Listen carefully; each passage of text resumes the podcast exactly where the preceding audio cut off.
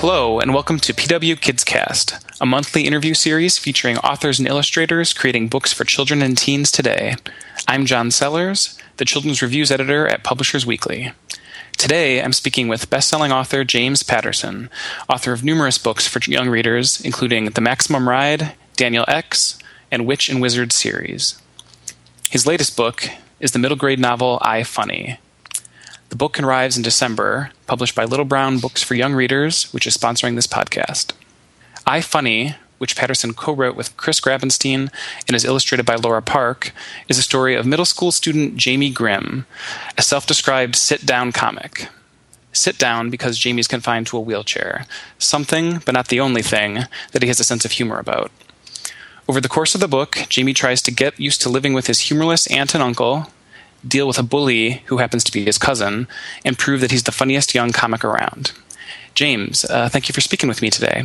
Yeah, absolutely. I forgot my middle school books. Middle school, the worst days of my worst years of my life, and middle school get me out of here. Which is really relevant to I Funny because they're specifically kind of you know seven to twelve, uh, and and they're humorous and they're illustrated. Mm-hmm. It actually uh, leads right into one of my questions, which is how do you see this book fitting in with um, the middle school books in particular, since they are sort of of a similar format with this illustrated uh, middle school uh, series? Yeah, I, I just think it's it's essential that we get kids reading when they're in middle school. That kind of seven, eight, nine, ten.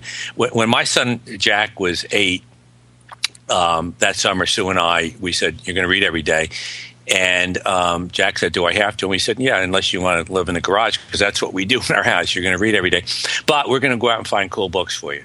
So we went out and got some Percy Jacksons, and we got uh, Warriors and Wrinkle in Time, and uh, Al Capone does my laundry, etc., and, and and and a Maximum Ride book.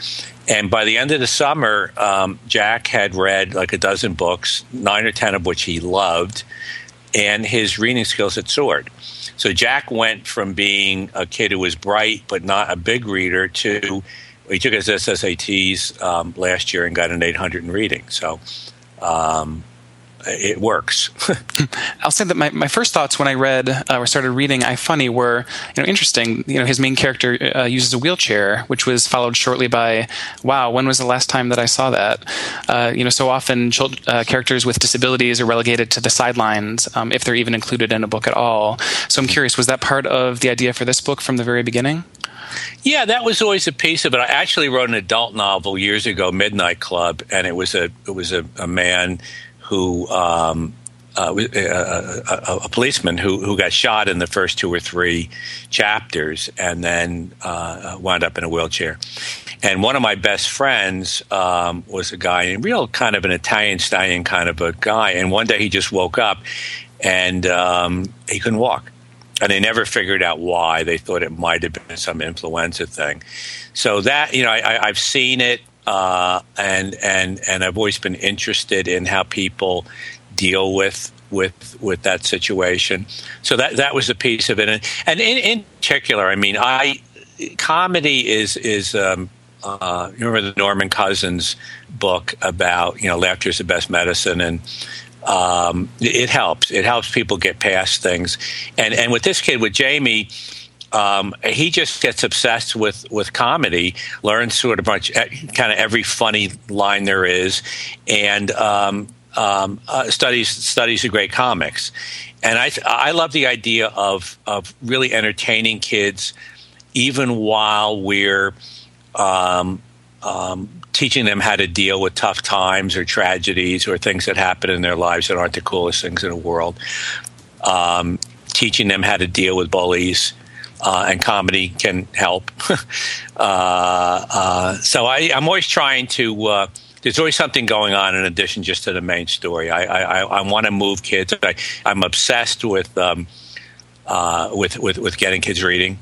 Um, it's it's the sort of the primary thing in my life right now. And uh, speaking of the the bullying thing, uh, there's a great scene early on in which uh, Jamie is actually a little bit thrilled to be pushed around by a bully in the hallways at school uh, because yeah, it's a yeah it's a funny notion the idea that Jamie is he, he is pushed around by the bully in the halls, but he, he says this is great because this kid is is bullying me even though I have a handicap.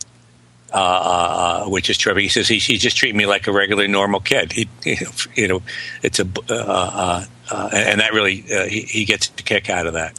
Mm-hmm. Now, now the the bad thing about this bully, you find out a few chapters later, is he actually lives in the same house with the bully. he's he's been adopted into a family, the Smileys, and, and this is the Smiley's son. He mm-hmm. calls them the Smileys. they never smile. right. um, and you know, the book also uh, touches on the idea of political correctness a little bit. Was that on your mind as well when you wrote, wrote the book? Uh, I you know I'm I'm big on on common sense correctness. Um, that we just try to kind of do the right thing because we figured out how to do the right thing and, and how to live a, a, a good life and whatever. I'm not I'm not too big on on polit- political correctness or social correctness. I, I, I, just I just think we can figure out how to do the right thing and and, and, and kind of nudge kids the right way and, and, and, and, and hopefully it'll all turn out well. And of course, uh, you know the major part of I Funny um, is humor, and you know writing comedy is notoriously tough, and I imagine it could be even tougher when a when a collaborator is involved. Um, so, how did the writing process work in terms of uh, coming up with the jokes Jamie tells, and also the way the art and the text uh, interact? It, it, always it works the way all my books uh, work. I wrote about a fifty or sixty page outline. It had ninety five percent of the chapters were there uh, most of the illustrations were right in the outline.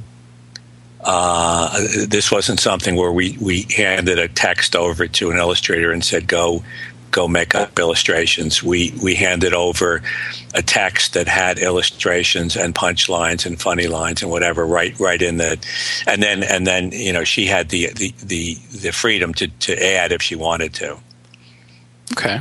Um, but then uh, uh, the way it works, with Chris and I have known each other for a long time. And um, he then did the first draft, and we talked it through. And you know, I, I, I did a second draft, uh, and and you know, we, we wanted to make uh, a story that really moved along that would be involving from kids right from the first chapter, and I think it is.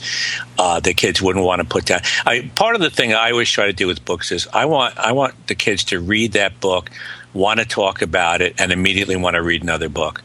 I think one of the worst things we can do with kids is give them books where at the end of it they go, I don't really want to read anything else.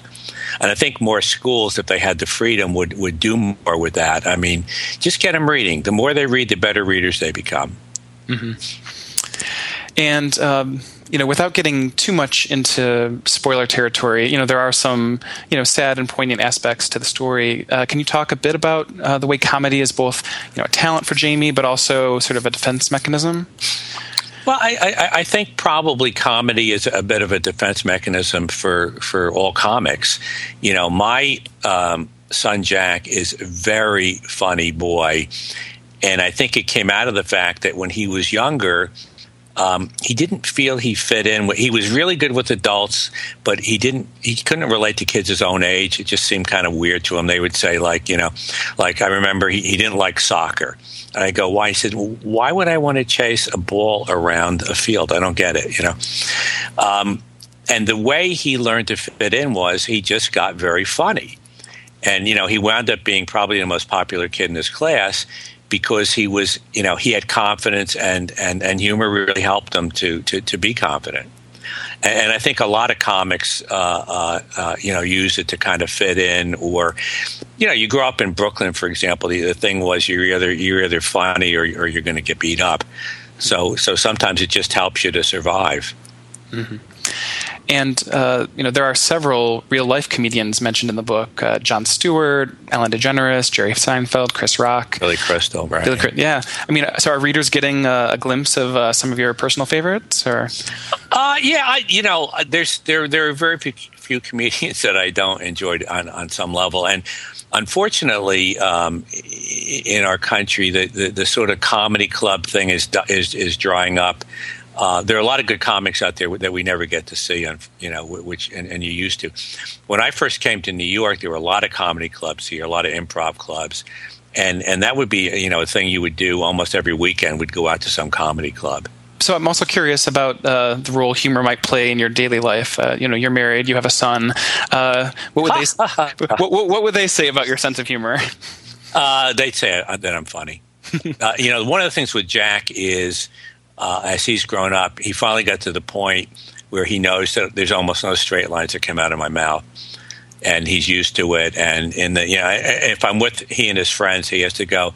Um, my dad doesn't mean that seriously. He's he's being, you know, don't take because you know, kids. You say something and they take you literally, and he always goes, don't, don't take my dad literally. He's he's just messing around. And of course, besides being extremely busy as a writer, uh, you're you're also very involved with literacy. Um, your website, Read Kiddo Read, uh, started up, I believe, almost four years ago now. Uh, yeah. Can you talk a bit about how the site has developed and grown, and you know what it means to you? Well, I, I just felt that we could put up a site that would be a really good tool for teachers and librarians and parents, a place where they could go and, and find books that would turn their kids on to reading. And so we try not to put any books on there that that that won't turn kids on. Um, and and and it's it's very easy to use. I mean, it, it, it's one to six year old, then transitional books, then page turners, then books that are harder but worth the effort. Um, we don't do reviews. We just kind of lay out what the books are about. If it's on the site, it means that that that we like the book, that we think it will, you know, that kids will like the book, that they'll read it and want to read another book. Uh, so it, to me, it's just a useful tool. And, and and there's a lot of things. Everything that I do in the charity area is in this arena. I have um, right now over a hundred uh, uh, college scholarships uh, at ten universities around the country, and they're all in education. They're all um, trying to develop better teachers. Mm. Um, there's a program that I have for um, uh, for independent booksellers um, where um, um, they get uh, you know kids that are going away to college to, to write an essay, and then and then we um, w- will pay for a lot of their books. Um, which is, I think, uh, helpful. In Palm Beach County now, we're doing a program um, in some middle schools where I'm paying teachers to stay from three to five, and then supplying books to the schools from 800 to 1,000 books, and the kids just read, read, read. Hmm. Because the more they read, the better they get at it. And I think one of the things that you know, I keep punching at is that it's the parents' job to get their kids reading. It's not the school's job. Mm-hmm. The school can teach them, you know, how to be better readers, but the parents have to go out and find the books for them, whether they're in libraries or uh, in, in, in, bookstores or, or, or online. So it's really about making sure that you know parents and teachers or librarians have really the tools to find you know find the books to then get. Well, part of it they just need to understand it's their job. Mm-hmm. You know, as individuals, we can't solve global warming or weirding or whatever you want to call it. As individuals, we can't solve the healthcare problem, but we can get our kids reading. We can do that. And parents need to get it into their heads that, you know, come the holiday season, their kids may not need another phone or a phone, mm-hmm. uh, but they need books. It's, it's crucial. And uh, I think all of your fans, you know, both kids and adults alike, know that they can look forward to you know several books from you each year. Uh, so I have to ask, what irons do you have in the fire now? And Many irons. all right. yeah, uh, there's two, two going to be two middle school, uh, uh, two more middle school books next year, and and one I Funny. Um, the um, the first middle school uh, book, uh, Rafe Khatchadorian is, is is the main uh, character in the middle school books. He has a sister Georgia, and the first book next year is called uh, "My Brother Is a Big Fat Liar," and it's Georgia's point of view on on who Rafe is and what their life is like and how he's portrayed her. So it's pretty funny, and it, it, it, it's a girl's point of view, which which is nice for that series. Um, I just did the script for middle school, the worst years of my life, the movie script. Um, we have a director uh, who um, uh, just did the last two Smurf movies. He's, he's, he's a very good director, smart guy. Um, so there's a good, a good, chance we'll have a have a, a, middle school movie soon. And then I Funny, uh, you know, about a year after this this I Funny, and then there's a, a series that involves. Uh, it's also illustrated, but it involves kids who are uh, who are searching for treasures around the world. Hmm. I think that's all the time we have, but uh, thank you again, James, for coming in to speak with me today. Okay, you're welcome. Thanks. Uh, once again, James Patterson's new book is I Funny from Little Brown Books for Young Readers. Look for it in December, and thank you for listening to PW KidsCast.